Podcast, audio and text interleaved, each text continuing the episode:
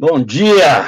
Olá, maravilhoso dia! Sejam todos bem-vindos ao programa Jornada Ágil 731, seu encontro diário, matinal, ao vivo, online, gratuito, colaborativo, seguro, multiplataformas com agilidade. Hoje, dia 6 de fevereiro de 2022, episódio número 63, domingo, no qual temos o quadro Evolução Pessoal Ágil, com os moderadores e curadores Fernanda Fagundes, Júlio Rabelo, André Sanches, nosso líder master, e eu, Leopoldo Guzmán. É uma honra, um privilégio tê-los aqui. Sigam todos aqui no Clubhouse, no Instagram e LinkedIn. Sigam o Clube Agilidade Brasil para saber das demais, demais salas e encontros que acontecem todos os dias da semana, inclusive feriado. Gravamos e transmitimos esse encontro para as demais mídias sociais: Facebook, YouTube, LinkedIn, Twitch, etc. Quem quiser participar deste painel, debate, encontro, é só levantar a mão aqui no Clubhouse ou enviar uma mensagem aos moderadores. Para quem estiver impossibilitado de falar ao microfone, mesma dinâmica, no Green Room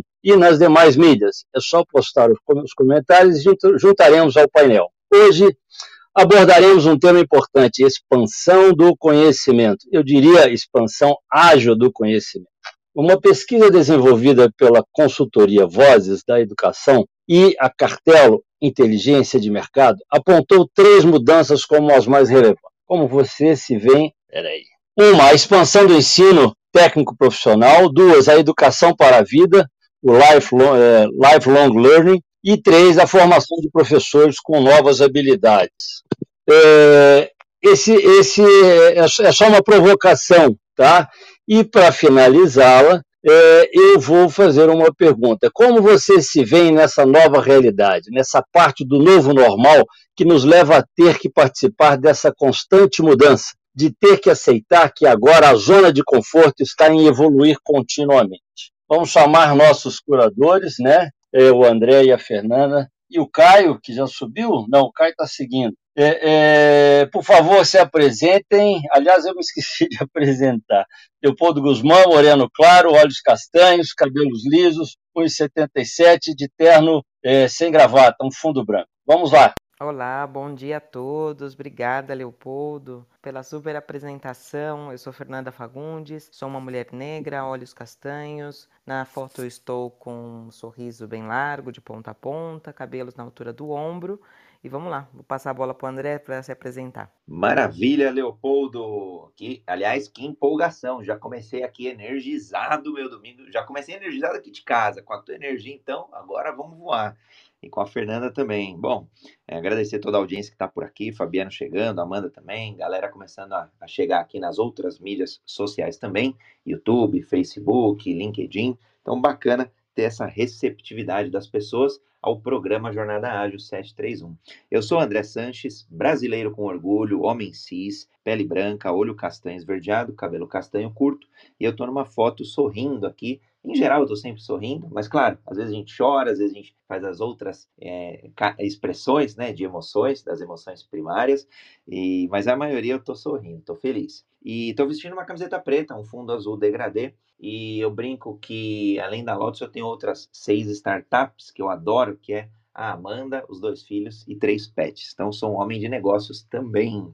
Bom, bora lá, vou, vou começar aqui. Já, Leopoldo, acho que é, para mim, nessa. Você trouxe acho que dois elementos que eu gosto bastante, é, que é a questão do, do de, de, continuar o aprendizado, esse aprendizado de modo mais contínuo. E outro dia eu estava fazendo uma reflexão, acho que alguém tinha feito alguma pergunta lá, e é, era uma, pergunta mais voltada para mim, para o André. Falou assim: ah, pô, como é que você fez isso, fez aquilo, enfim, ou chegou aqui, chegou ali. É, dando a entender que tinha um, um relativo sucesso. E aí eu olhei para trás e falei assim, poxa, onde que eu é, que capacidade, que habilidade, que que eu, eu, eu exerci que me ajudou a chegar até aqui, né? Até aqui onde, onde aquela pessoa lá estava falando. E aí, é, para mim, foi, tem muito esse elemento da, do aprendizado contínuo, de não parar. É, e, e, aí, o, o, segundo que eu gosto bastante de provocação, é, nesse lifelong learning, aí eu percebi, eu encaixei uma palavrinha no meio desse lifelong learning,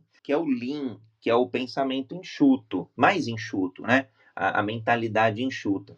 E aí, para mim, é, a vida ela acaba sendo um lifelong lean learning. por que eu digo isso? Porque às vezes eu vejo pessoas adquirindo conhecimento é, de, de forma a primeira palavra que me vem à cabeça é de forma tarada, assim, mas eu, eu queria achar uma outra mais rebuscada. É, depois a Fê me ajuda aí. Mas, mas de, de, de forma é, voraz, de, de, querer consumir tudo. E, e, às vezes a gente não precisa entender ou fazer uma pós-graduação, um mestrado, uma, uma graduação completa para ter um conhecimento, um determinado conhecimento. E esse é o primeiro ponto. E o segundo, que muitas vezes não dá tempo de colocar em prática esse conhecimento e exercer o próprio pensamento crítico em cima dessa experiência. Então, para mim, no final do dia, é tudo um experimento, passa por um experimento. Então, ah, eu preciso, por exemplo, de repente, é, entender de, de alguma metodologia ágil, por exemplo, é, que seja mais escalada, por, sei lá, um exemplo,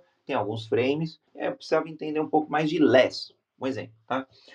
Poxa, será que eu vou fazer uma faculdade? Será que eu vou ler um livro? Será que eu vou ler um artigo? Será que eu vou conversar com algumas pessoas que já passaram por esse tipo de, de, de situação? Vou conversar com um mentor, um professor? E daí algumas pessoas acabam é, é, acumulando muita coisa, o obeso mental, e não colocam na prática, não vai para a prática. E aí, ah, já entendi um pouquinho, mas aí já muda. Agora eu vou, vou entender o outro frame aqui. E aí entende, de, tenta entender de 10 frames, mas não aplicou nenhum. Então fica aquele obeso mental. Então, adorei a tua provocação, Leopoldo. Acho que a gente vai, vai sim. É, é, no, o, eu nem gosto, eu até evito o novo normal, né? É, Para mim já era a realidade antes da pandemia. A pandemia só mais acentuou. Então, esse eterno aprendizado, esse lifelong learning, para mim, lifelong lean learning, é, é chave de sucesso hoje para as pessoas e para as empresas, porque no, no, caso das empresas tem um aprendizado coletivo, né?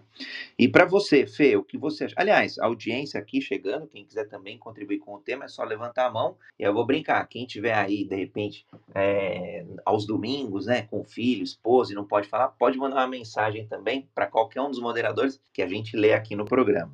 Ai, que legal. Não, esse tema a gente estava falando nos bastidores, né? É, o Leopoldo mostrou pra gente, né? Alguma coisa que ele deu um spoiler assim um pouquinho. E eu falei, nossa, vai dar pano pra manga, porque a questão do conhecimento é muito engraçada, né? No meu ponto de vista. É, vem muito de encontro, André, com aquilo que você diz, né? De a gente ter essa necessidade, essa voracidade, esse impulso, essa neura eu não sei se eu encontrei uma palavra tão robusta, mas é, vai ser vai ser desse jeito mesmo. Vamos de neura. Vamos de neura. Essa hora não, é, os neurônios não estão muito conectados né, na criatividade, digamos. É, então, essa, essa, essa compulsão, pronto, encontrei. Essa compulsão né, do conhecimento, até onde, né? Até onde vale a pena, até onde é, necessitamos saber de tudo, de tudo, de todos os detalhes. E qual é o meu ponto de vista? Que temos que entender é, de maneira macro e depois a gente escolhe o que quer se especializar, né? É, naquilo que está muito mais alinhado com quem somos né? Porque não adianta aprender, expandir o seu conhecimento em algo determinado se você não gosta disso. Se isso vai durar dois segundos, né? Ah, não vou aprender porque é a moda do mercado para eu me salvar aqui, ok, de maneira pontual, mas conheça de maneira macro e especializa e se junte a pessoas com perfis diferentes para que você possa somar num coletivo. Mas tentar saber de tudo e expandir de maneira voraz e compulsiva, isso vai gastar dinheiro, tempo, que é o mais forte, e é, a sua curiosidade, impulso, motivação. Então, é, outra vez a gente bate. O autoconhecimento na expansão do conhecimento é fundamental, porque, como bem disse o nosso querido Leopoldo, é, esses novos tempos, né? Isso que veio trazendo a pandemia, é que essa é a oportunidade da pandemia, né? essa expansão, essa, essa parte híbrida, essa não tem fronteiras, essa do mesmo jeito que se expandiu o vírus rápido, o conhecimento é assim também. Tudo é muito rápido.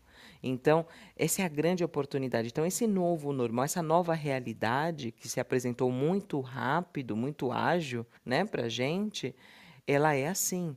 Então não adianta você ter um conhecimento específico e não alimentá-lo, né? Não adianta você entender de algo que você não gosta. porque isso não vai durar, isso não vai ser lean. Você vai tentar ali ir se arrastando, mas não vai conseguir. Então, o que traz para mim esse novo normal? Que realmente a zona de conforto, ela não é que não exista, ela é muito é, dinâmica. Hoje você sabe, amanhã você já não sabe muito. Então, e, a, e essa necessidade de você buscar esse espaço de conforto onde está tudo mudando, isso vai, vai, vai pedir para você que você pelo menos goste disso. Já não digo ame, mas que você goste disso, isso vai dar uma diferença muito grande nessa expansão do seu conhecimento. Obrigada. Que legal. Vou, vou, vou tentar juntar as duas falas, tá? Gostei muito. Né? O André falou de pensamento enxuto, né? mentalidade enxuta.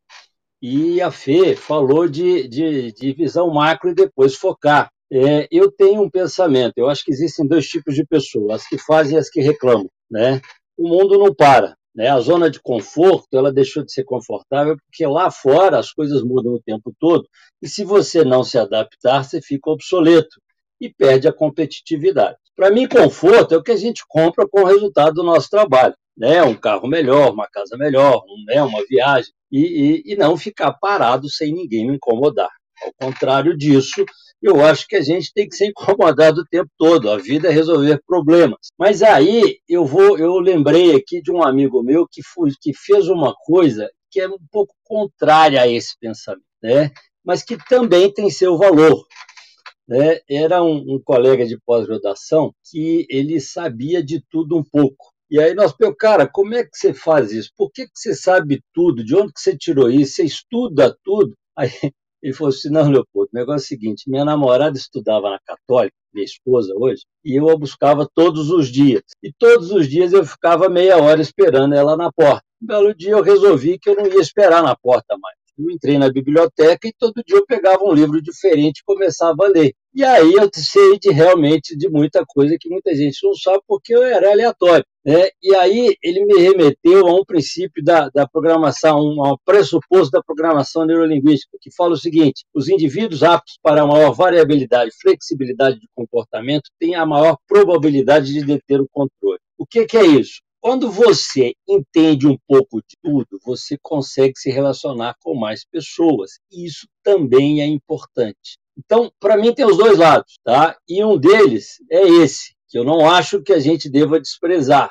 Mas o mais importante é o que foi falado aqui, né, Fernanda, André? É, eu tenho que ser bom naquilo que eu faço, porque é isso que eu vendo. Né? Então, uma visão macro né, entender do contexto e depois focar naquilo que realmente vai ser o meu ganha-pão, né, porque ali eu tenho que fazer a diferença. O que, que vocês acham disso? É uma necessidade de sobrevivência ou é, é, é, é coisa do destino? Eu vou deixar a coisa rolar. Eu tenho que provocar ou não? Rapaz, pergunta polêmica essa, pergunta polêmica. O que eu ia discordar é na questão da zona de conforto. Às vezes a gente é, vê, e às vezes nós mesmos é, podemos cair nessa cilada de achar que a gente tem que entender de tudo, é, tem que acompanhar os movimentos de todo mundo, do mercado, é, e aí vai para essa aceleração, né? Quase que aceleração da aceleração.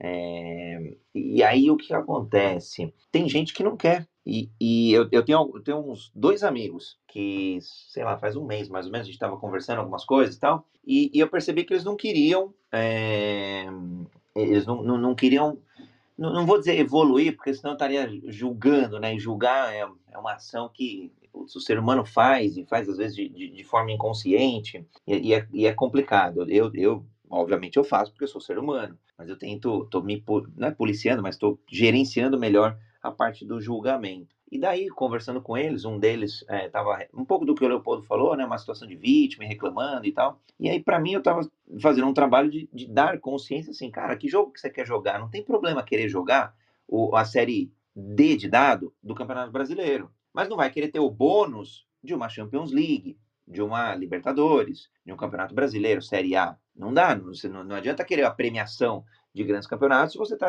tá disposto a, a jogar a, a, Série D, a Série C. E para mim tá tudo bem jogar este jogo, né? É, seja no trabalho, seja no, no, na carreira, é, seja na família, nos relacionamentos com os filhos, enfim, é, seja na vida, né? É, através, através, né? Não que a gente tenha que acumular, mas que seja através dos, dos bens e, e, e, posses e tal. E aí o que acontece? É, aí, para mim é muito do não reclamar, né? Não, não ser a vítima desde que você saiba que jogo que você está jogando e não olhar a grama do vizinho que vai e julgar que vai ser sempre mais verde. A pergunta é qual o preço que você quer pagar né, para expandir esse conhecimento? Qual o, o, o, o, o investimento que você vai fazer? Seja tempo, dinheiro, abrir mão, né, colocar foco, portanto, abrir mão de outras coisas, que pode ser do, do de, de, viagens, que pode ser é, de balada, que pode ser de, de outros projetos, de negócios. Eu vou, eu vou focar no negócio A e vou abrir mão do B, C e D, por exemplo é, dizer não para novas oportunidades, que é complicado, para mim é o mais, complicado aí, o Joel J fala muito disso, é, do, do, foco saber de fato o quanto a gente diz não às outras oportunidades. E, e o outro amigo, aí ele está passando uma situação mais complexa, tem uma doença envolvida e tal, e aí eu provocando ele para justamente buscar essa zona de crescimento, no sentido de fortalecimento, para poder vencer a doença. É, para poder. É, na verdade, não é nem vencer, mas, mas estabilizar e, e, e poder ali ter uma, uma, uma, boa qualidade de vida. Né? Mas ele está na zona de conforto, na zona de medo, está nessas duas. Ele não vai para. É, é, é, ainda, né? A gente está trabalhando bastante. Não levar ele para uma zona de aprendizagem, aprendizagem da doença que ele está passando, e depois um, uma zona de crescimento com os novos objetivos, novas metas, novos sonhos ou até novo propósito, no novo contexto dele. E o contexto dele mudou, é o que o Leopoldo trouxe, tudo muda o tempo todo. Então, é, quando eu olho, Leopoldo, essa provocação né, da zona de conforto, acho que tem um, um, risco da gente também criar a cultura, o hábito de que tem que estar sempre é, é, é, fora da zona de conforto. Acho que não. Tem gente que gosta de. Eu, eu busco, eu, André, se perguntar minha opinião pessoal, sim. Se perguntar minha recomendação, sim também. Mas quem quer ficar na zona de conforto, tá tudo bem. Ah, eu quero ser um Eu conheci analistas Júnior, por exemplo, que era um júnior há 20 anos, e iam continuar júnior por mais 20. Obviamente iam se aposentar antes da instituição laranja que eu passei, e, e aí ele vai, vai ser feliz, vai se aposentar e tá tudo bem. Tá consciente do, do e, e dos, dos bônus e dos ônus, para mim, zero problema. E você, Fê? Engraçado, essa parte aí, André, eu, eu, eu sou um pouco suspeita de falar que uma pessoa ela sempre vai querer estar tá no mesmo patamar. Sabe por quê? Não sempre, quando eu falo no mesmo patamar, na mesma expansão de conhecimento, eu não me refiro ao crescimento na carreira, né? Mudar de carreira profissional. Não me refiro a isso, me refiro ao pensamento, ao mindset de crescimento e expansão, né? Porque a pessoa, mesmo estando no mesmo no mesmo momento, a minha turminha já está aqui acordada, no mesmo momento de hum, de na carreira profissional, ela vai querer atualizar, pelo menos fazer um update do conhecimento dela, porque ainda mais na parte de TI, né, nesse caso analista, talvez é TI, é, é uma questão de sempre atualização, né? Então a pessoa ela vai precisar ter um pouco desse mindset, não falo totalmente, mas um pouco desse mindset de crescimento para poder expandir, atualizar o conhecimento dela. Então assim, sou eu, eu tenho eu tenho os meus as minhas meditações as minhas reflexões mas eu acredito eu acredito que uma pessoa mesmo não querendo evoluir na carreira ela vai ou precisar como disse o Leopoldo né na, na pergunta é uma necessidade de sobrevivência ou por necessidade de sobrevivência ela vai ter que fazer esse update e vai precisar fazer essa expansão ou por ou eu quero subir na carreira, eu quero progredir, eu quero ganhar mais, eu quero buscar essa falta de zona de conforto, buscar essa falta de zona dessa zona de conforto, eu preciso sair dali para eu expandir o crescimento da minha carreira profissional. Então, eu fico sempre em cima do muro aí, eu fico observando, eu sou muito mais, é, eu não tenho, né, a gente fala aqui sempre que não é que seja uma verdade absoluta que a gente fala, mas é uma reflexão que eu sempre trago, né? Que na verdade todo mundo, por necessidade ou não, vai querer expandir seu conhecimento, que não é a mesma coisa de crescimento na carreira, né? Subir de, de degrau. E outra coisa que eu queria trazer aqui né, para o nosso debate como outro ingrediente também, é a questão da expansão do conhecimento, tirando as fronteiras, rompendo fronteiras, né? É, que é um, um, ambiente também que eu trabalho, né? Que é a parte do marketing digital, a expansão desse conhecimento através de cursos, livros, e-books e por aí vai, né? E o porquê é, é interessante essa ideia da expansão digital, né? Porque isso, a pandemia, como a gente bem trouxe, eh, trouxe essa oportunidade para a gente, né? acelerou 10 anos, pelo menos, da, dessa expansão da, da conectividade, né? De, de conectar várias pessoas em vários lugares ao mesmo tempo, de forma online. Então, eu sempre falo que cada pessoa é um infoproduto em potência, tem um grande potencial. Por quê? Porque é só através do conhecimento que a gente consegue multiplicar e escalar as nossas. Eh, tudo a nossa potência, porque a gente não precisa estar sempre né? O conhecimento a gente pode manter uma base, que expandir essa base e depois dar certos apoios através de tudo que você construiu como conhecimento. Então, aqui também eu quero lançar essa possibilidade de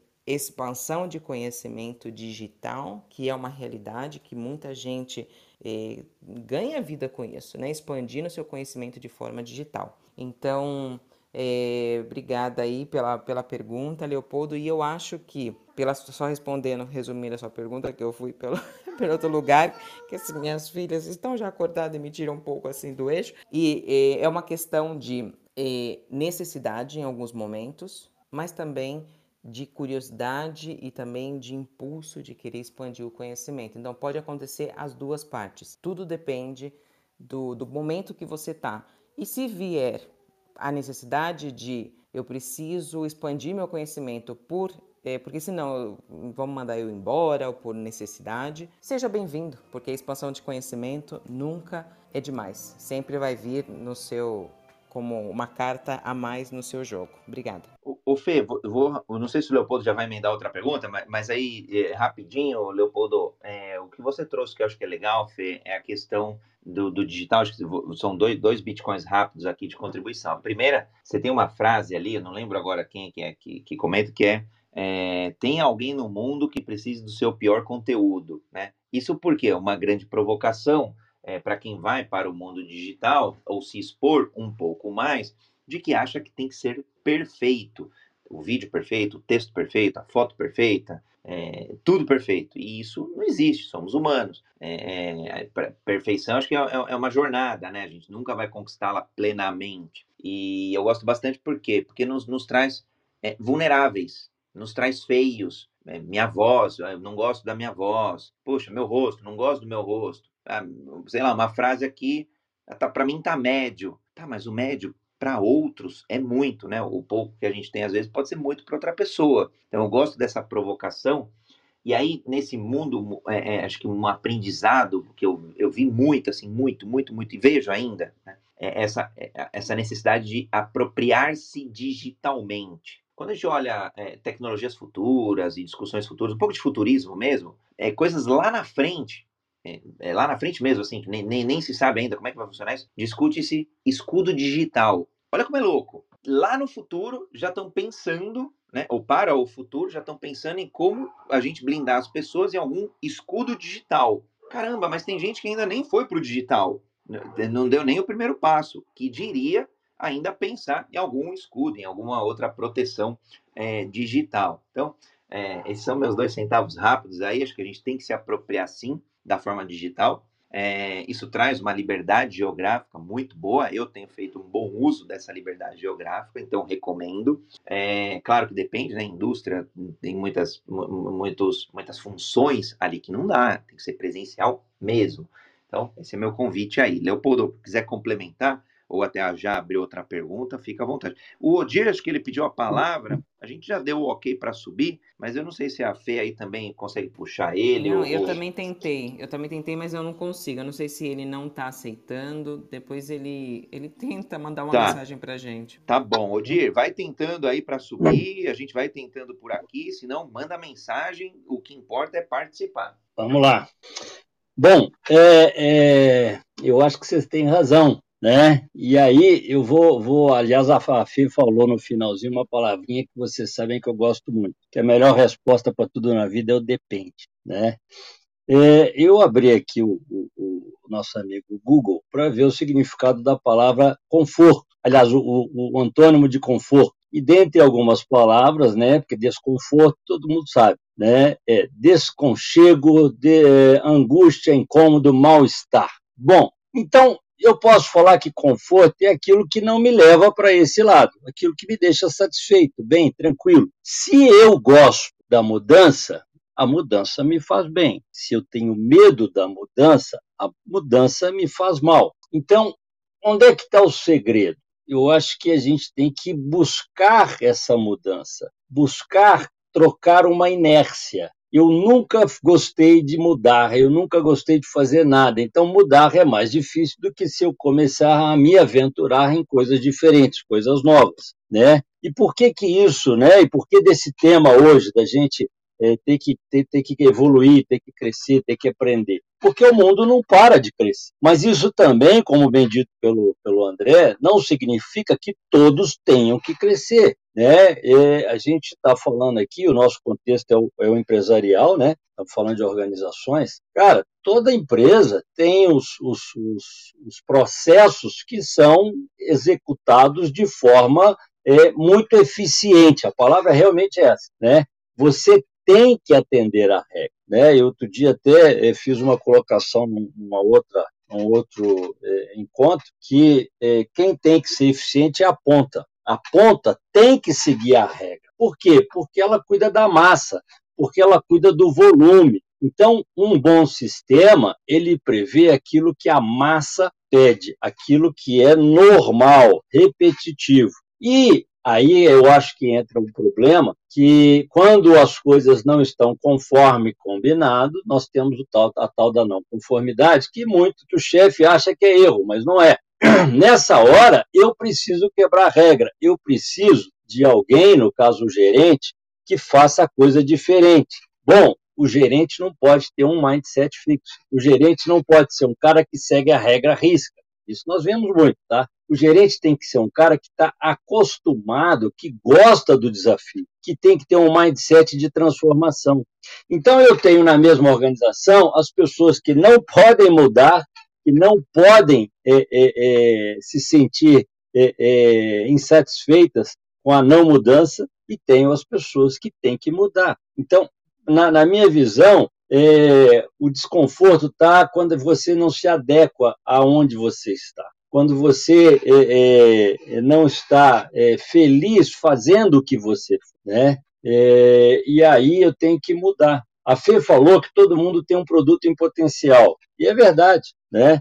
É, todo mundo sabe alguma coisa. Todo mundo é, é, sabe, é, é, tem alguma habilidade que, que a favorece no desenvolvimento de um trabalho. Né? Quando a gente encontra é, ou percebe né, essa habilidade, né, e aí eu vou até né, usar de algumas é, terminologias, é, quando você é, identifica seu propósito, que é uma proposta de vida, né, e, e, e transforma isso num negócio, que é uma missão, você começa a ser útil. Se você conseguir fazer isso de uma forma que te promova é, uma satisfação, tem tudo para dar certo, né? Então, não é que eu tenha que aceitar a mudança, mas quem não está nessa zona né, de, de muita eficiência quem pula para eficácia ou para excelência, se não se atualizar, não sobrevive, porque o mundo está fazendo isso. Então é uma questão de escolha. Aliás, a vida é uma questão, né, a meu ver.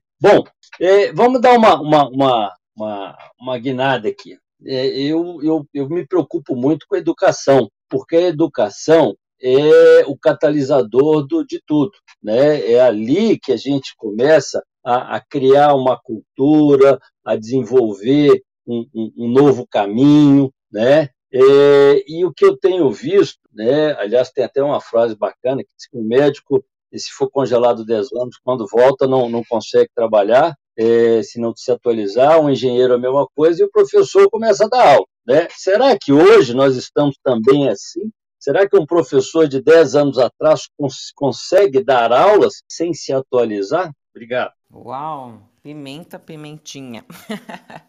eu acho que, ah, e aí vou um pouco também na linha do que eu disse antes. E, se a pessoa não se atualiza, não expande o seu conhecimento agora na sua vida, decide, eu não quero, ponto, final, eu não quero porque eh, não, eu tô bem onde eu tô, tá, tá quentinho a minha zona de conforto. Porém, a profissão dela exige, exige atualização constante daquele conhecimento, essa zona de conforto cada vez vai encurtar. Por quê? O que, o que é certo? A zona de conforto ela é flexível e dinâmica, onde você pensa que está quentinho, de repente você piscou, já não está quentinho, porque as coisas vão muito rápido. Eu cheguei a colocar um exemplo aqui uma vez, eu vou retornar com ele. Eu lembro que em 2008, né, eu, eu era responsável por um departamento de formação numa multinacional, onde eu conheci o André, e e eu tinha já bastante tempo, eu, eu trilhava muito bem, tá? é, a minha a minha meu ofício, né, a minha, as minhas responsabilidades. Porém, é, aí aí eu tive aí eu tive uma grande oportunidade de ir para a Europa, né? Eu fui convidada para ir é, assumir o departamento de treinamento e desenvolvimento a nível mundial. Beleza. E fui. Todo aquele conhecimento que eu tinha, aquela certeza, aquele amadurecimento, toda aquela potência e o meu quentinho, né? Eu estava bem quentinha na minha zona de conforto. Quando eu cheguei na Espanha, cheguei em Madrid, cadê minha zona de conforto? Eu não tinha nada, nada. Isso que quer dizer que o meu conhecimento, a minha potência, a minha tudo que eu tinha antes, de um dia para o outro, tá?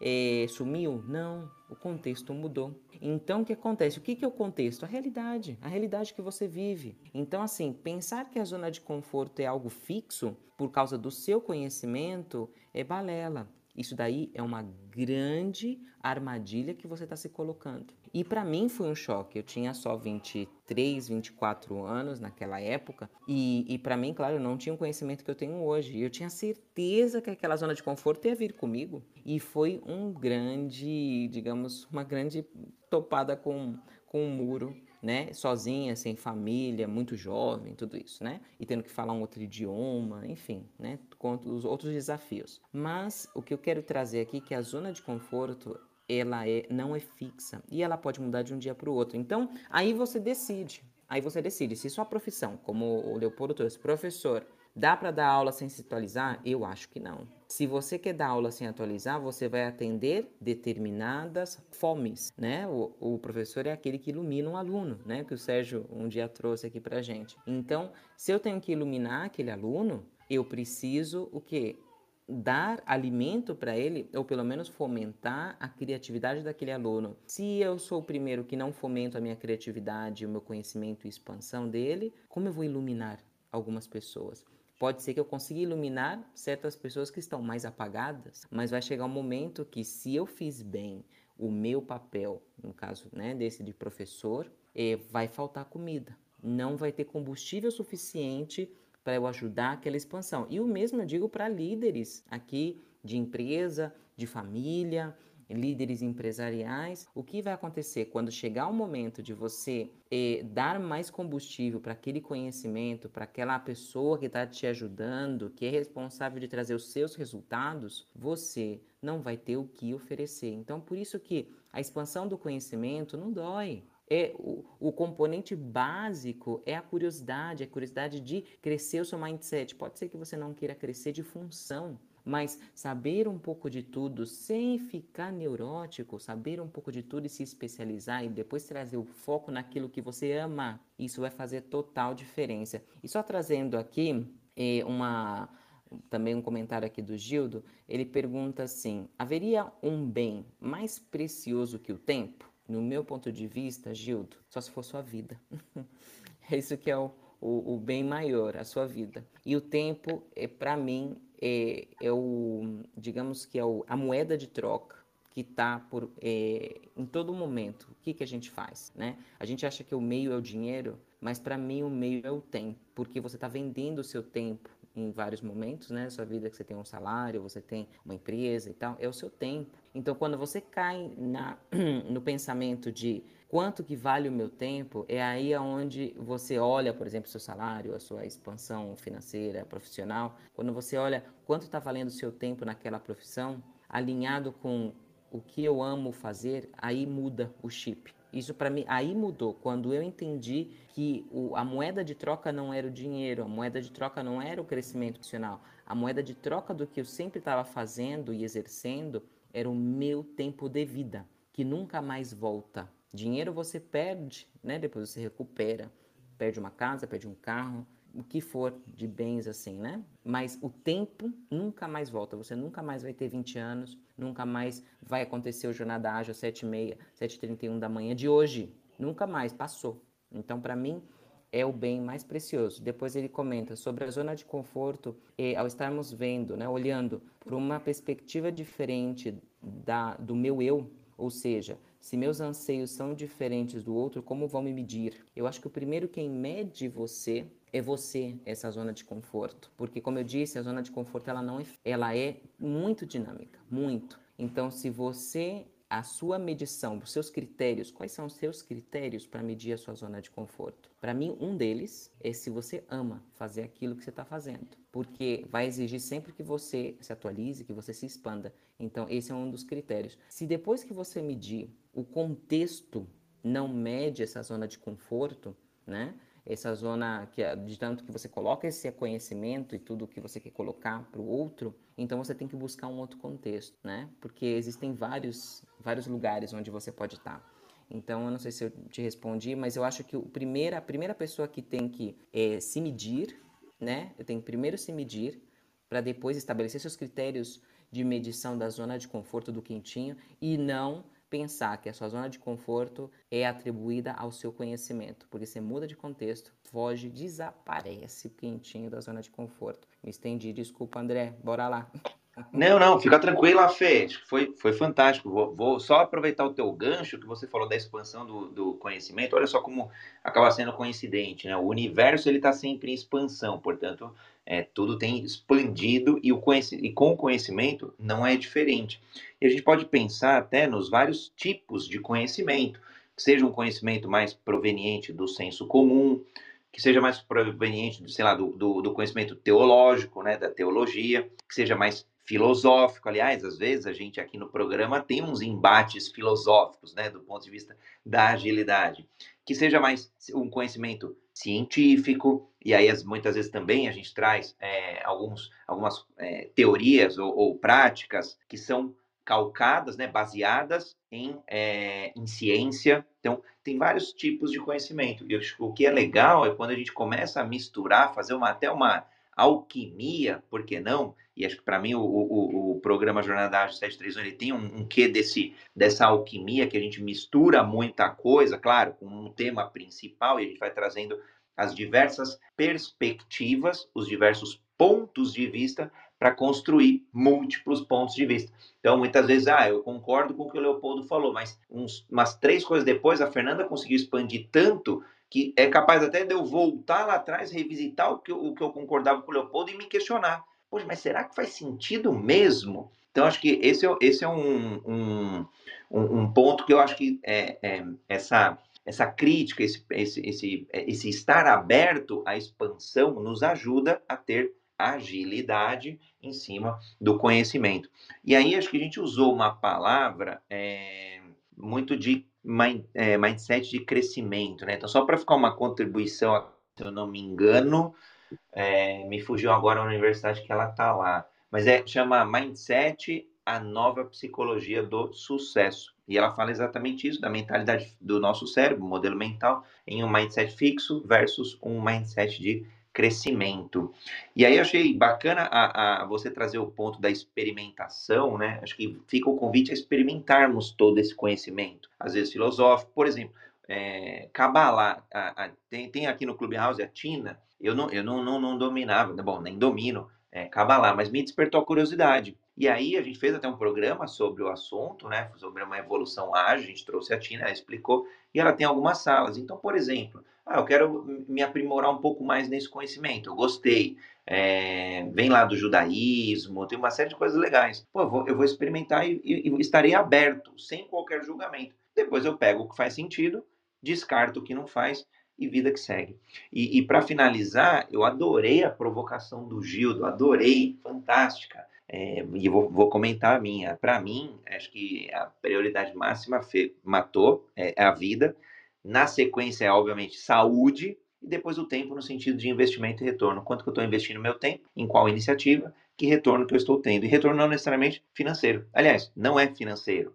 Claro que em alguns momentos sim, quando a gente fala de uma carreira, de um professor que dá aula, ele tem também um, um retorno financeiro. Mas não é só sobre dinheiro, tem retorno emocional também aí nesse, nesse, nesse caldeirão. Bom, vamos lá. É, eu vou fazer um reset de sala rapidinho e depois passar a palavra para o professor Marcos, que eu estou curioso para ver o, né, o pensamento dele. É, primeiro que é, é hoje estamos falando sobre é, expansão do conhecimento, né? uma necessidade de sobrevivência. Tá?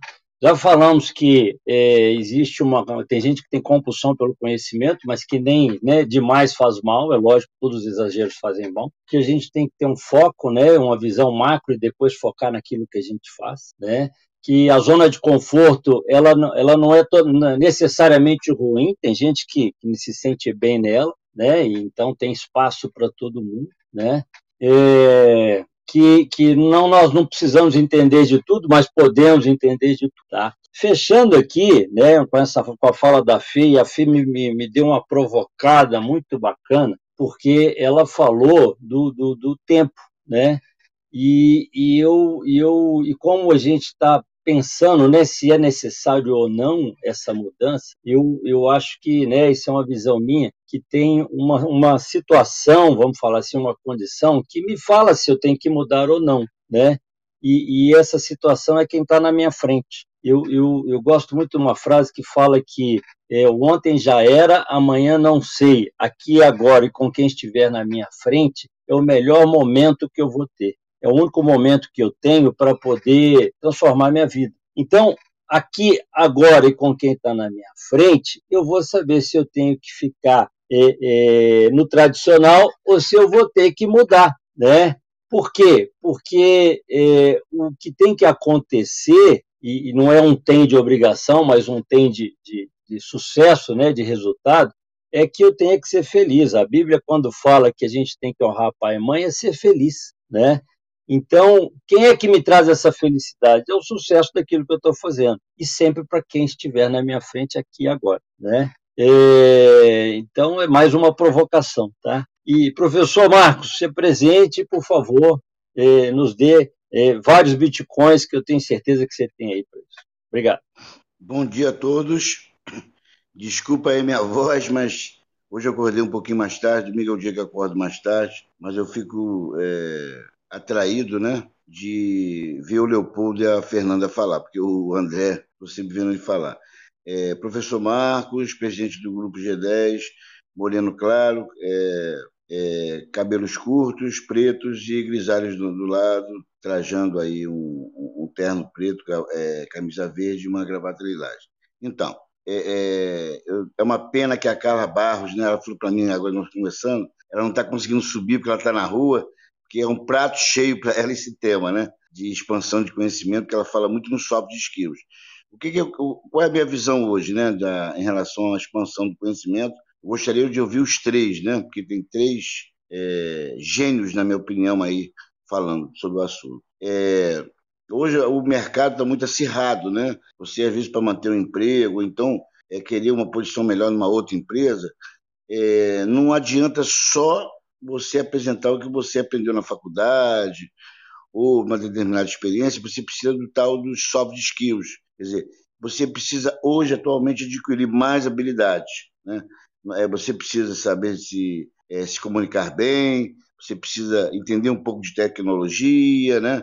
você precisa é, até falar uma outra, um outro idioma, dependendo da empresa onde você for. Então, é, é chamado soft skills.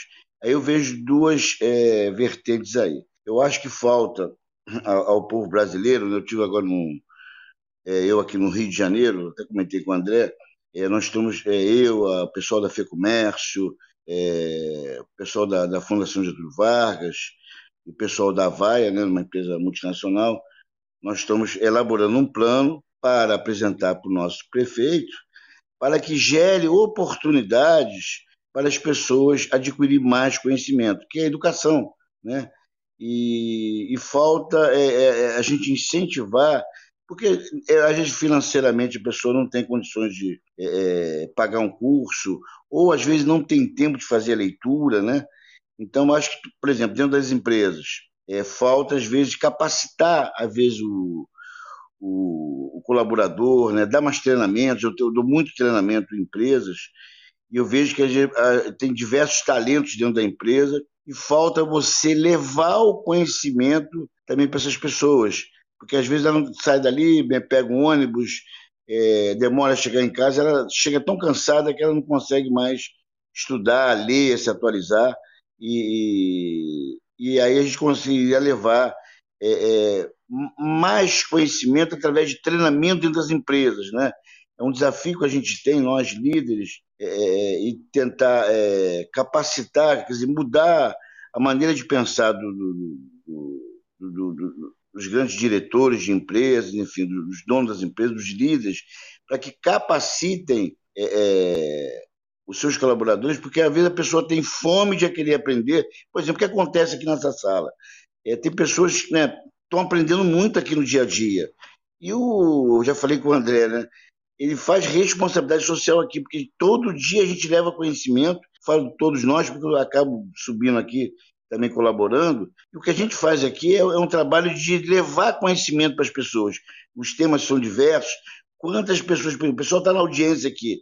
Até o Carlos brincou ontem que a gente é, traz um MBA né, aqui para as pessoas. Então, o que, que falta, na, meu, na minha na minha visão, é gerar oportunidades que às vezes as pessoas, não é porque elas estão na, na zona de conforto, não. Falta a gente motivá-las, falta a gente é, gerar oportunidade para que elas possam é, ter um lampejo, né? Caramba, um insight, caramba, é por aí, né?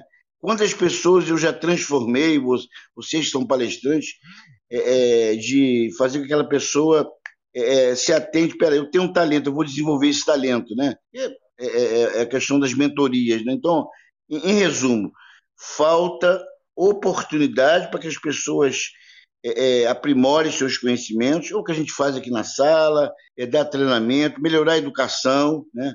É, é, e é chamado o, como se diz, o, soft skills, né? quer dizer, ter mais habilidades para poder. Ah, a Madá subiu.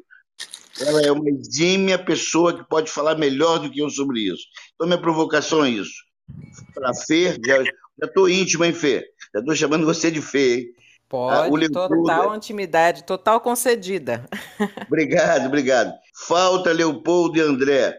Vamos levar oportunidade para as pessoas melhorarem. Não vamos ficar pensando que elas estão na zona de conforto, não. Cabe a nós, líderes da educação, nos unirmos, fazer o que o André faz com um grande exemplo, levar oportunidades e conhecimento para as pessoas. Eu espero que vocês concordem com isso. É um grande desafio, uma grande provocação para vocês. Professor, é, eu não só concordo, como eu sou um defensor de, de que, para mim, o melhor processo de inclusão social que existe chama-se educação, entendeu?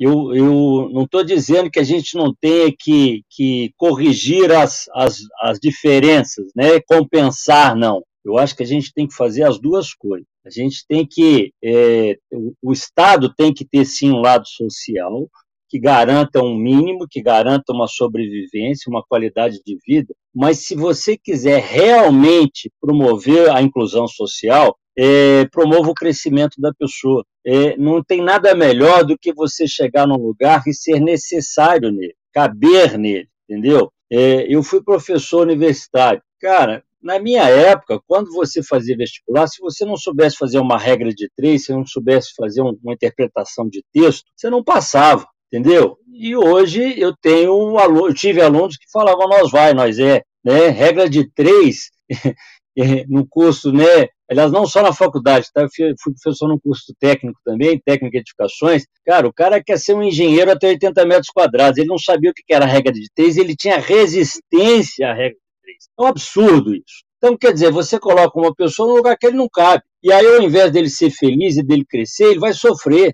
E não é isso que nós queremos. Então, eu acho sim que a gente tem que cuidar de todo mundo, mas não existe nada melhor do que promover o crescimento dessas pessoas, educando, dando conhecimento e às vezes até direcionando, às vezes não, também direcionando, porque às vezes o cara tem um potencial, o cara é muito bom, mas ele não enxergou isso ainda. E aí é que entra o mentor.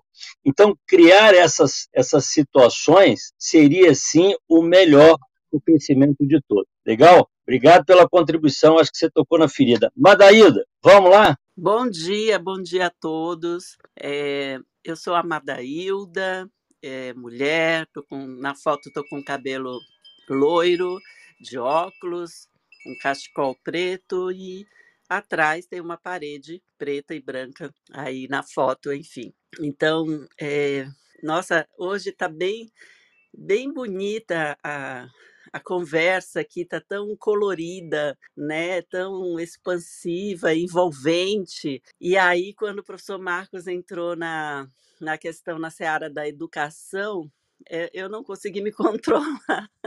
Eu falei, eu preciso realmente é, falar alguma coisa, porque esse ano de 2021 eu fiquei muito envolvida o ano inteiro é, por conta de um projeto na empresa em que eu trabalho, com desenvolvimento de, de conteúdos para educação envolvendo jovens em situação de vulnerabilidade social. É, eu desenvolvi um programa desde o design instrucional do curso, geração de conteúdo e até, inclusive, a entrega final lá para o cliente. Eu também acabei ministrando algumas salas de aula é, para poder vivenciar o processo como um todo, né? Depois, é, inclusive, acompanhar de perto os indicadores aí de desempenho do, do, desse processo como um todo.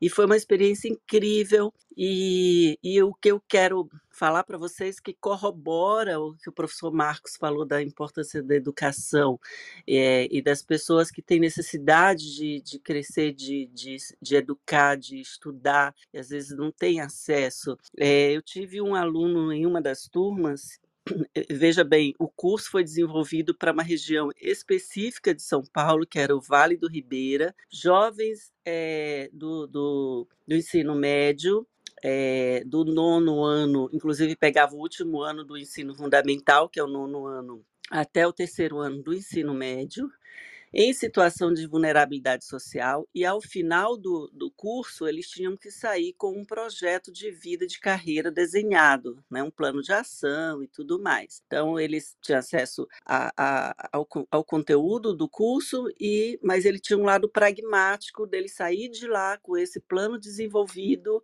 algo concreto e ele recebe do, do governo lá do estado uma quantia em dinheiro para ele dar um, um, start nesse projeto que ele desenhou, foi mentorado pelo, pelo educador né, que estava acompanhando a turma. E aí, numa dessas turmas, me tocou muito que tinha um aluno, é, veja bem, ele tinha 39 anos no dia lá que, que se apresentaram, né, cada um fala de si, então ele tinha 39 anos. Eu achei estranho, eu falei assim: nossa, você tem certeza, você é dessa turma mesmo? Sou professor professora. Eu falei, ah, você faz o ensino médio aí na sua região? Faço, estou concluindo, estou no terceiro ano. Ah, interessante. Então me fala, então, quais são os seus sonhos, né? Seus superpoderes, né? Eu faço uma associação dos superpoderes com os talentos deles. É, o que que você almeja, o que que você quer levar desse trabalho aqui, desse curso, como projeto de vida, né? O que que você quer?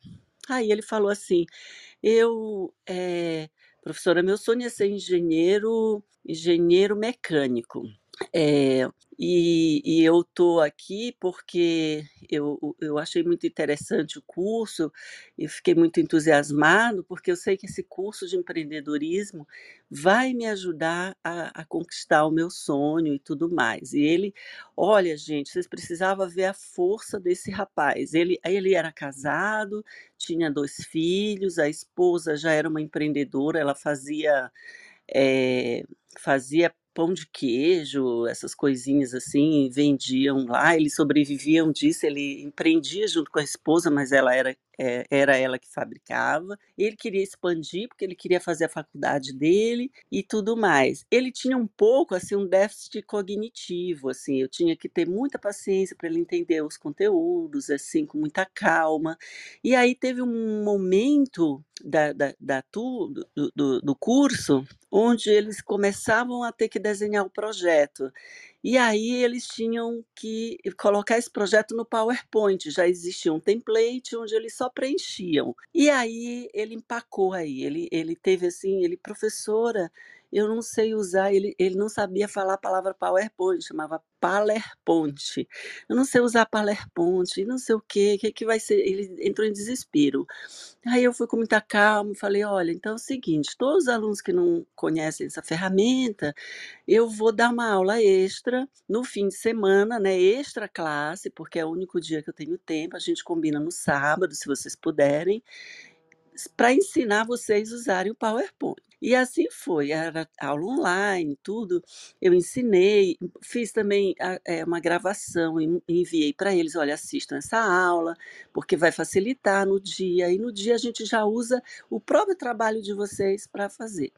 E assim foi. Ele era tão dedicado que ele, a força dele, a vontade dele de aprender, é, arrastava a turma. A turma começou a se envolver. Foi a turma que mais teve, que mais performou no curso, foi a turma desse rapaz, sabe? Que não teve inadimplência, é, é, que não teve evasão, porque ele tinha muito entusiasmo. Ele perguntava bastante com, como ele era o que menos sabia da turma as coisas. Então os alunos começaram a se interessar por ajudar esse rapaz. E no final ele deu um depoimento incrível que ele quando ele aprendeu o PowerPoint, vocês precisavam ver a felicidade dele.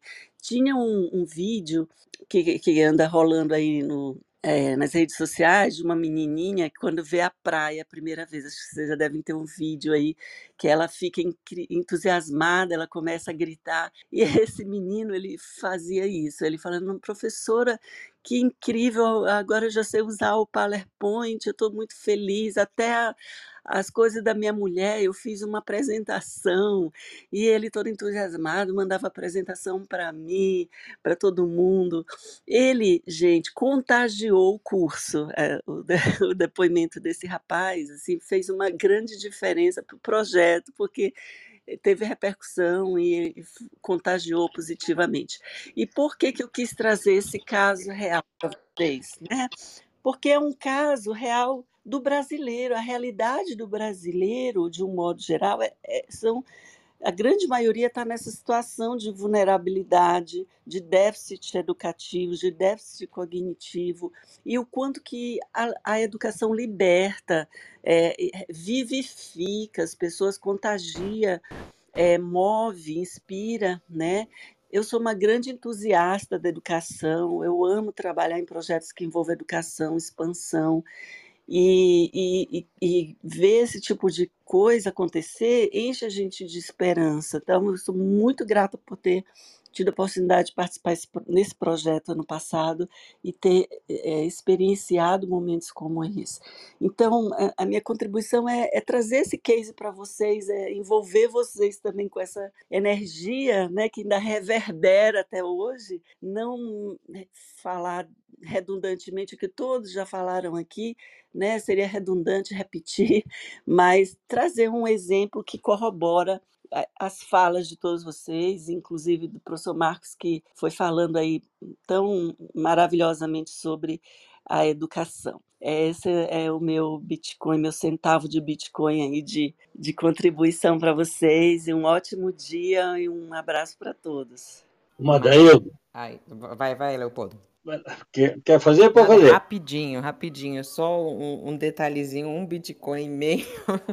que maravilhosa exposição. Adorei esse caso. Acho que isso, é, é, os cases de sucesso são maravilhosos para exemplificar na realidade, né, o que acontece. O professor Marcos também trouxe um ponto maravilhoso da educação. Para mim, a educação muda o mundo. Sem a educação, é, não adianta não adianta, a gente dá com a cara na parede muitas vezes. E esse projeto do André, aqui, que se converteu no nosso projeto, né, do Jornada Ágil 731, ele vai nessa linha, trazer um pouco visões diferentes e vivência de casos reais, práticos. É, é, importante a teoria, mas a prática supera a teoria, a realidade supera a teoria muitas vezes, né? Então, obrigada por, por você ter, por vocês dois, né, o professor Marcos, você, Madailda, ter é, a, é, colaborado, né, com essas, com esses bitcoins que vêm muito bem. E aí eu venho outra vez provocando e colocando o dedo na ferida de todos, que estamos aqui escutando agora, todos somos potenciais infoprodutos. Você, o conhecimento que cada um tem pode se tornar em uma grande luz para outra pessoa que está do outro lado, né? No caso da internet, do outro lado daquela telinha, né? Então, isso é multiplicar o conhecimento, isso é expandir o conhecimento. E o seu conhecimento vale muito, porque se você chegou até aqui e conquistou aquilo que você conquistou, é graças ao conhecimento que você construiu nessa jornada, honrando os seus mestres, gurus, professores, todos pelo caminho. Então você agora é a ponta para expandir o seu super conhecimento. Obrigada. O Fê, eu vou falar que a Madailda chegou aqui e ela mudou um pouco o nosso foco mas ela mudou de uma forma muito bacana. Madailda, você deu uma cutucada em todo mundo, porque a gente está falando aqui de você tem que crescer, você tem que melhorar, você tem que fazer. Mas nós também temos que fazer o outro crescer, o outro fazer, o outro melhorar. Entendeu? Você me lembrou de uma situação que eu vivi na sala de aula. Eu já dei aula de, de, de meninos de 16 até 60 anos, né? E, e, eu sempre falo na sala o seguinte: não existe aluno burro nem resposta burra. Aluno burro é o que leva a pergunta para casa. E um, um, aluno meu levantou a mão, levantava a mão todos os dias e fazia perguntas todos os dias. A turma achava que ele era o burro e criticava o menino. Só que eu não deixava isso acontecer. Eu falei, não, ele tem, só pergunta quem tem dúvida, quem está atento à aula. E ele perguntava uma, duas vezes, e se ele não entendesse, eu fazia o que você fez, né? Vou fazer uma aula extra, me espera no final da aula, porque eu não posso prejudicar turma mas ele nunca chegou na terceira. Tá? E esse menino no, no começo tirou nota normal, 70, né, 75, sei lá, não lembro direito, mas no, na última prova, que é a prova que eu mais exijo, que eu, eu, eu, eu, me, eu tento o máximo fazê-los entender a matéria, então eu cobro também, ele foi um dos três que tirou 100. E esse menino chorou. Ele virou para mim, professor, obrigado, você me deu. Eu não te dei nada, meu amigo dou nada para ninguém. Para começar, eu estou vendendo, isso aqui é trabalho, brinquei com ele, né? E foi você que mereceu, você que ganhou, você que tirou essa nota, entendeu? Parabéns, cara. Ele entendeu o recado e ele realmente perguntava muito. Esse menino mudou, entendeu? E eu acho que o nosso papel principalmente o nosso papel social, é de promover essa mudança nas pessoas. Tem muito potencial inerte por aí, tem muita gente parada sem fazer, porque não teve é, alguém para empurrar, jogar para cima, entendeu? E, e, e, e quem perde no final somos nós, porque os talentos têm que ser aproveitados, tá? A felicidade é uma coisa que que está no meio, né? Você falou, deu um exemplo muito bacana de que essa essa essa pessoa, né, esse aluno, ele contagiou a turma e todo mundo ganhou. Né? Quando a gente fala de RH, quando você, mede o moral da empresa, você não pode medir o moral por uma pessoa, você tem que medir o conjunto, você tem que é a média que vale, entendeu? Então, quando a gente consegue promover esse crescimento num, com certeza a gente está promovendo nos outros, porque ele vai estar tá influenciando. Legal? Bom, nós já estamos com, com já passamos alguns minutos de uma hora, tá?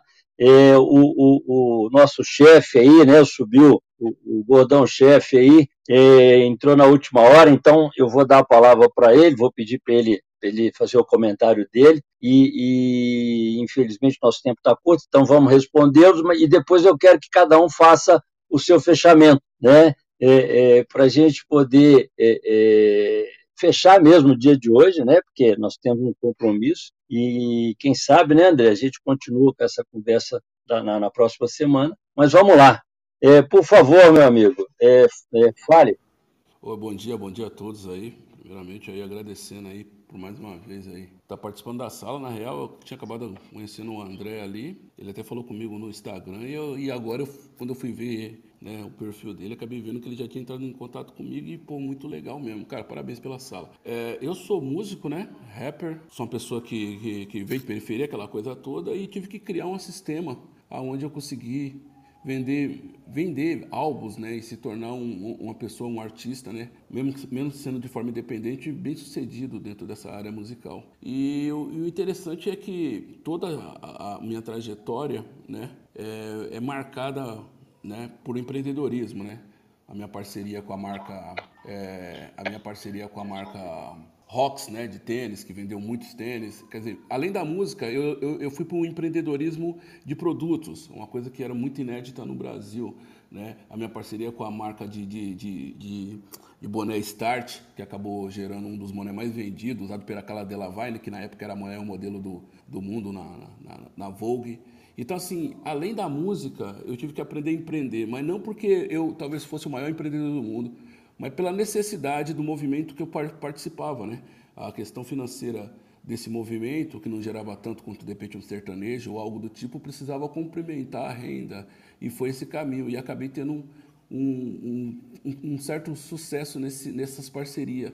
E, e, eu percebi que às vezes o empreendedorismo ele surge não só da, da do, do, do, cara que, oh, sou empreendedor, mas da necessidade, né?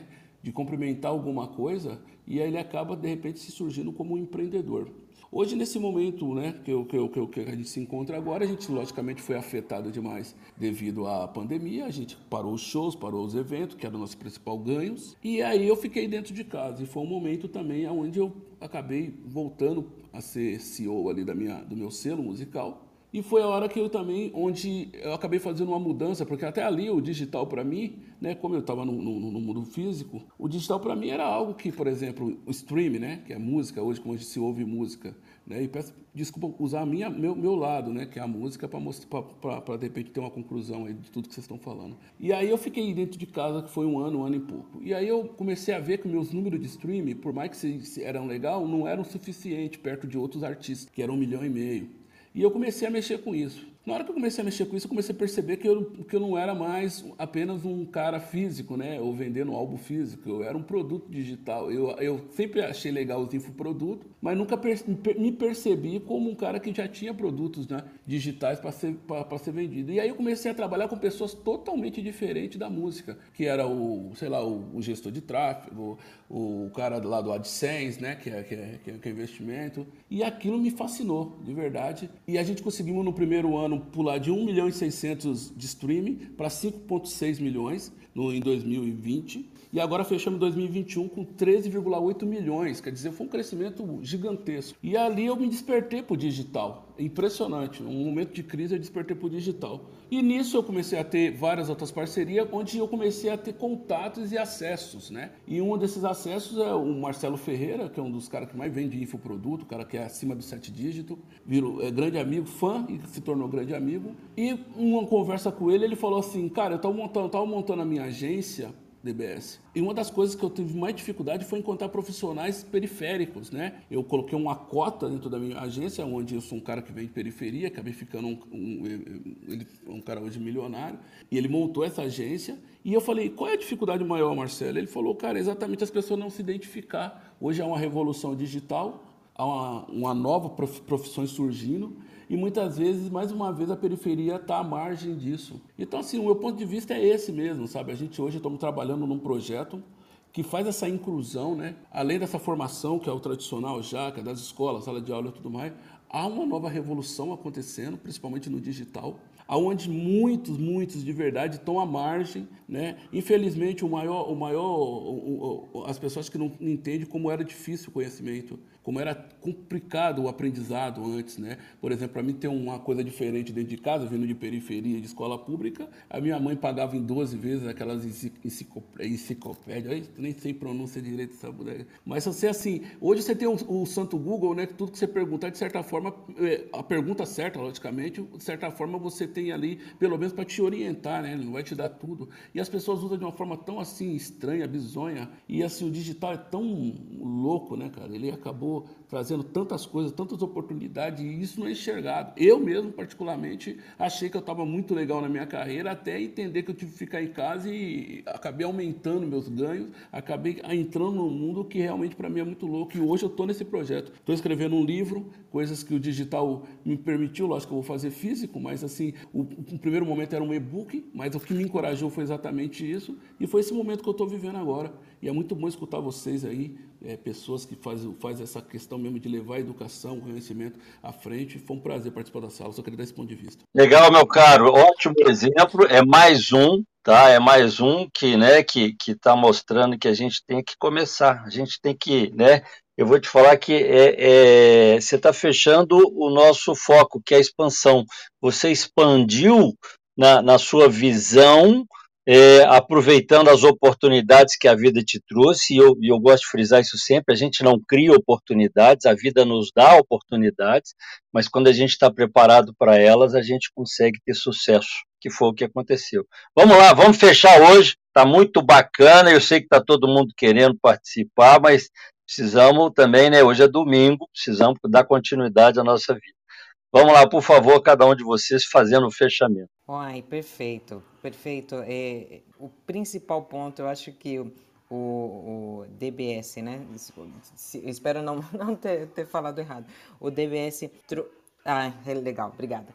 É, você fechou com chave de ouro, com chave de ouro, né? O que a gente vem falando desde o começo e a importância de sair dos bastidores. Vem para a vitrine, gente, vem para a vitrine. Todo mundo tem um conhecimento maravilhoso interno. É só olhar para dentro. Se dê a oportunidade de olhar o potencial que você é. E, e a partir daí já buscar os seus caminhos para você colocar é, à disposição do mundo o digital te traz isso. Você não precisa estar em vários lugares ao mesmo tempo, fisicamente, porque até não dá. Mas o digital te permite, te permite esse milagre. Então, bora lá. Obrigada. Bom domingo a todos. Eu vou, bom, agradecido e honrado pelo dia de hoje, pela audiência. É, eu, eu acho que duas, duas alavancas que eu acredito e que eu invisto o meu tempo, seja é, para obter até algum retorno financeiro, seja para principalmente de forma pro bono, para mudar um país empreendedorismo e educação. Para mim não tem nenhuma outra frente, ou não vejo nenhuma outra frente. E acho que o DBS trouxe para a gente é, é, o desfecho final, acho que foi, foi incrível quando a gente olha é, multicarreiras. Né? Eu tive a oportunidade de escrever uma parte de um livro que fala do plano B, que é justamente sobre sermos multicarreiras. E daí é o professor, que também é escritor, que também vira podcaster, que também vira empreendedor, que vira empresário e por aí vai. É, acho que até outro dia a gente estava brincando, acho que foi na, na jornada dos, do, da, da sexta-feira, o Agile Breaking News, a gente falou muito disso, né? Como pôr o título, como, e, e a gente vai acumulando, né? Hoje dá para acumular tudo isso. Antigamente só tinha o advogado, hoje tem o advogado que é professor, que é mentor, que é consultor e por aí vai. Então são duas frentes que eu acho bacana. E, e vou deixar uma, uma bomba aí, talvez, é, para reflexão que veio até do, do professor. Eu vou, eu vou concordar e vou discordar com ele. A parte de que eu concordo é que acho que a gente tem que levar, sim, educação e empreendedorismo às pessoas que mais necessitam, aos diversos Brasis que a gente tem é, aqui dentro do próprio Brasil. Então, de fato, tem muita gente precisando e a gente precisa, sim, acho que tem essa responsabilidade com quem teve algum sucesso. E, e a parte que eu vou discordar é, é, é muito um olhar para dentro. É, eu, eu, vou dar um exemplo super rápido. No Instituto Êxito de Empreendedorismo, lá a gente, eu, eu faço parte lá de algum grupo de mentores que tem bilionários lá, que tem milionários. E muitas vezes eu vejo a postura, essa de levar, vou levar as pessoas, é, o empreendedorismo, vou levar as pessoas à educação. E muitos perdem, ao levar, muitos perdem a oportunidade de aprender. Então, para mim, o, a expansão do conhecimento é, é, é, ela é uma via de mão dupla. E, e, acho que o que a gente faz aqui no programa, e óbvio, e no universo ágil tem disso, é exatamente essa troca. O que é rico é a troca. É, quando a gente se encontra, duas pessoas se encontram, vão trocar presente, cada uma sai com um presente. Quando duas pessoas vão trocar ideia, cada, cada uma sai com duas novas ideias ali. Então, nesse levar, a reflexão que eu deixo é: a gente tem a oportunidade de aprender também. E aí, com humildade estratégica, a gente também, ao levar, vai aprender empreendedorismo. Porque a gente vai aprender o empreendedorismo, que o que o DBS trouxe aqui, lá na periferia, o que dói lá, lá em, em sei lá, Manaus, lá na última em lá no Chuí. E aí eu vou aprender e vou aumentar o meu repertório. Porque só levar com o conhecimento que a gente tem aqui é bom, é bacana. Mas ao levar que a gente aprender, a gente expande o nosso conhecimento. Então, fazendo o link aí é, com o nosso encontro de hoje, fazendo o link com a multiplicidade de, de carreiras, de, de, de opiniões. E aqui só um parênteses rápido o Gildo, a Cristiane está de balãozinho aqui festivo no Clubhouse. Seja bem-vinda, seja bem-vinda à Jornada Ágil 731. É uma sala aí já com mais de 300. E... Vamos, vamos comemorar terça-feira, um ano seguido. E o Gildo Cavalheiro está com um símbolo aí que representa o, acho que é a luta contra o racismo no que o Clubhouse tem feito. Então, coração e, um, e tem algumas pessoas que colocam uma mão ali. É, também são combates aí que precisam ser combatidos. Beijos e abraços a todos. Acho que tem as contribuições ainda aí do Leopoldo, do Marcos, da Madá e do DBS. Bom, eu vou me despedir é, com uma frase que diz assim: tudo pode ser tirado de uma pessoa, exceto uma coisa: a liberdade de escolher sua atitude em qualquer circunstância da vida. Essa frase é do Viktor Frankl e que nós possamos né, fazer boas escolhas e ajudar o máximo de pessoas possível também fazer as suas. É isso, um ótimo domingo a todos e obrigada mais uma vez pela oportunidade. Vamos lá, professor. É, obrigado pela oportunidade de estar aqui nessa grande sala. E o DBS, né? deu um grande exemplo aí, que eu comentei, que a, a Carla Barros adora, né? Ele é um grande exemplo de soft skills, né? Quer dizer, além de ele ser músico, ele teve que é, se aprimorar com a, com a informática, a tecnologia, para é, se expandir o conhecimento cada vez mais. E eu quero deixar o seguinte: André Sanches, quero pronunciar esse nome bem forte. Gostaria de convidar você para esse movimento junto com a Fundação Getúlio Vargas, a Fê Comércio, a Firjan, o G10 e a Vaia, que é a maior multinacional do mundo, em, em call center, nós vamos levar mentoria para os empresários, com a sua palestra, para que eles mudem o mindset, de dar treinamentos para seus colaboradores para que faça um país melhor, com mais conhecimento é, é, dentro das empresas, que a gente leve oportunidades através dos empresários para que eles dê capacitação para é, é, esses colaboradores.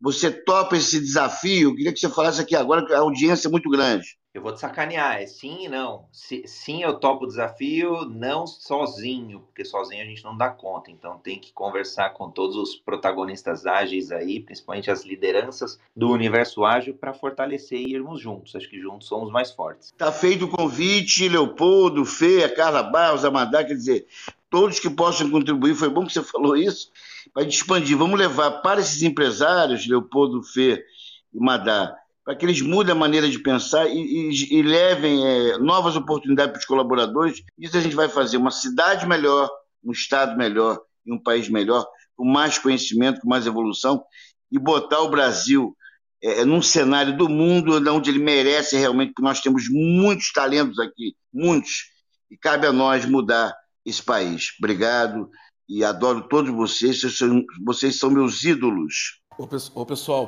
primeiramente um privilégio poder falar. O Clube Social é incrível porque estão com pessoas aqui que realmente a gente não teria acesso, né? É, eu queria terminar aqui com uma frase que mudou a minha vida. Em 1997 eu ganhei um livro depois de um, de, de, de, de, um momento muito delicado de vida. E um amigo meu me deu um livro chamado A Magia de Pensar Grande, né? David Schwartz. E esse livro realmente mudou a minha vida. E tem uma frase que foi que me empurrou até aqui, que me trouxe até aqui, que toda vez não me fez recuar. A magia de pensar grande estava escrito assim: a ação cura o medo. E isso realmente é o que mudou a minha vida, sabe? Essa frase mudou minha vida, me tirou de um momento periférico, de um barraquinho de dois cômodos para construir a casa da minha mãe, construir a minha vida. E desde já me coloco à disposição aí, tá? Para qualquer ação desse tipo aí, porque eu só aprendo com vocês, é uma via de mão dupla, como você falou. Eu tô, eu tô realmente à disposição. Que privilégio estar com vocês nesse momento. Legal, legal. Estamos provocando né, melhores ações. Ô, ô, professor, eu vou te falar que eu já vi uma coisa na, numa grande empresa, né? Todo mundo conhece essa empresa, chama-se Fiat, é, aqui em Belo Horizonte, né, aqui em Betim, né, do lado, da grande BH. Eles faziam treinamento, mas não era para o funcionário, não. O funcionário sempre fizeram. Era para a família do funcionário. Eles promoviam o crescimento da família do funcionário. Olha que bacana. Além de você estar tá abrindo portas, está dando condição para que eles né, que a família cresça, é lógico que o funcionário ficava feliz, satisfeito, produzia muito mais, porque ele estava vendo um algo a mais lá fora, não era só lá dentro. Quer dizer, não é uma questão só de interesse da empresa, não.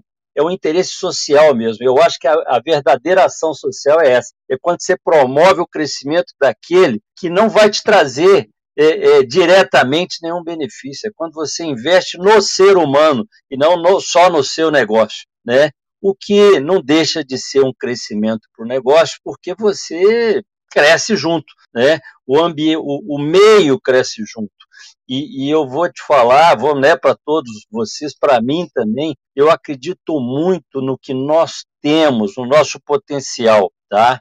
É, é, Brasil é a fazenda do mundo, Brasil é o celeiro do mundo, Brasil é o futuro do mundo, tá? Nós precisamos explorar isso melhor. Obrigado a todos. Foi um prazer estar aqui, foi muito bom participar desse dia. E é, amanhã tem mais, né? Eu ia falar domingo que vem, não, mas é amanhã tem mais, todos os dias teremos mais. Grande abraço a todos e, e obrigado.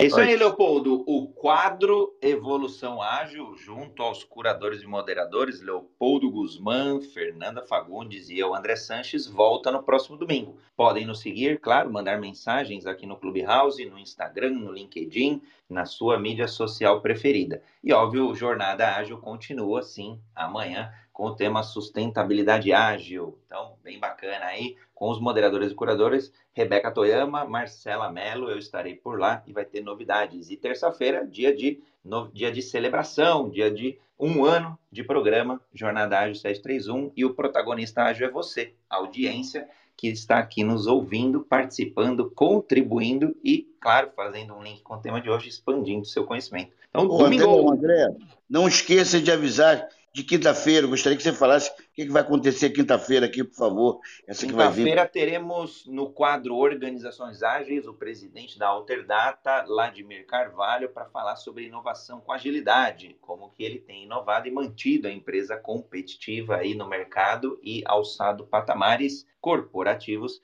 muito bons. Então vai ser um bate-papo aí muito bacana e enriquecedor do ponto de vista empreendedor, do ponto de vista do mundo corporativo, empresarial, claro, e do mundo corporativo. Domingo. Legal. Domingo. Obrigada. Um beijo, gente. Tchau, tchau. Grande prazer, pessoal. Abraço. Tchauzinho. Obrigado para todo mundo. Tchau, tchau, pessoal. Tchau, Madá. Abração. Um abraço, Leopoldo. Obrigado, professor. Obrigado, André. Obrigado, DBS. Grande Obrigado abraço, viu? Que prazer, viu? Prazer. Fecha aí, André. Pode, pode fechar, Leopoldo.